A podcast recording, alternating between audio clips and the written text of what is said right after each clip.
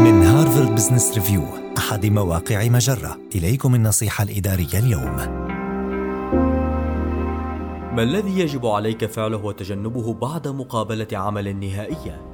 تهانينا. لقد نجحت في الوصول إلى مرحلة المقابلة وأنت تنتظر الآن معرفة ما إذا كان سيجري تعيينك أم لا. لكن قد تكون فترة الانتظار تلك عصيبة. فما الذي يجب عليك فعله خلالها؟ إليك بعض النصائح التي تساعدك في إدارة وضعك المالي في ظل هذه الظروف الصعبة. ما ينبغي لك فعله؟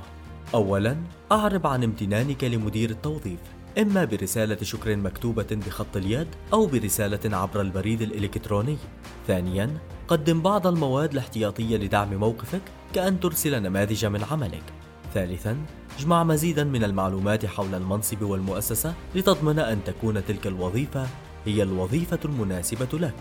أما ما ينبغي لك تجنبه أولا تجنب إعادة الإجابة عن سؤال لم تجب عنه بشكل جيد في أثناء المقابلة إلا إذا كان بإمكانك تقديم معلومات مهمة تلبي احتياجات المؤسسة.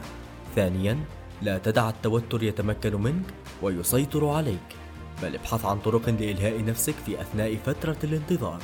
وأخيرا حاول أن تبقي خياراتك مفتوحة من خلال استكشاف فرص أخرى. هذه النصيحة من مقال ما الذي يمكنك فعله بعد مقابلة العمل النهائية؟ النصيحة الإدارية تأتيكم من هارفارد بزنس ريفيو أحد مواقع مجرة مصدرك الأول لأفضل محتوى عربي على الإنترنت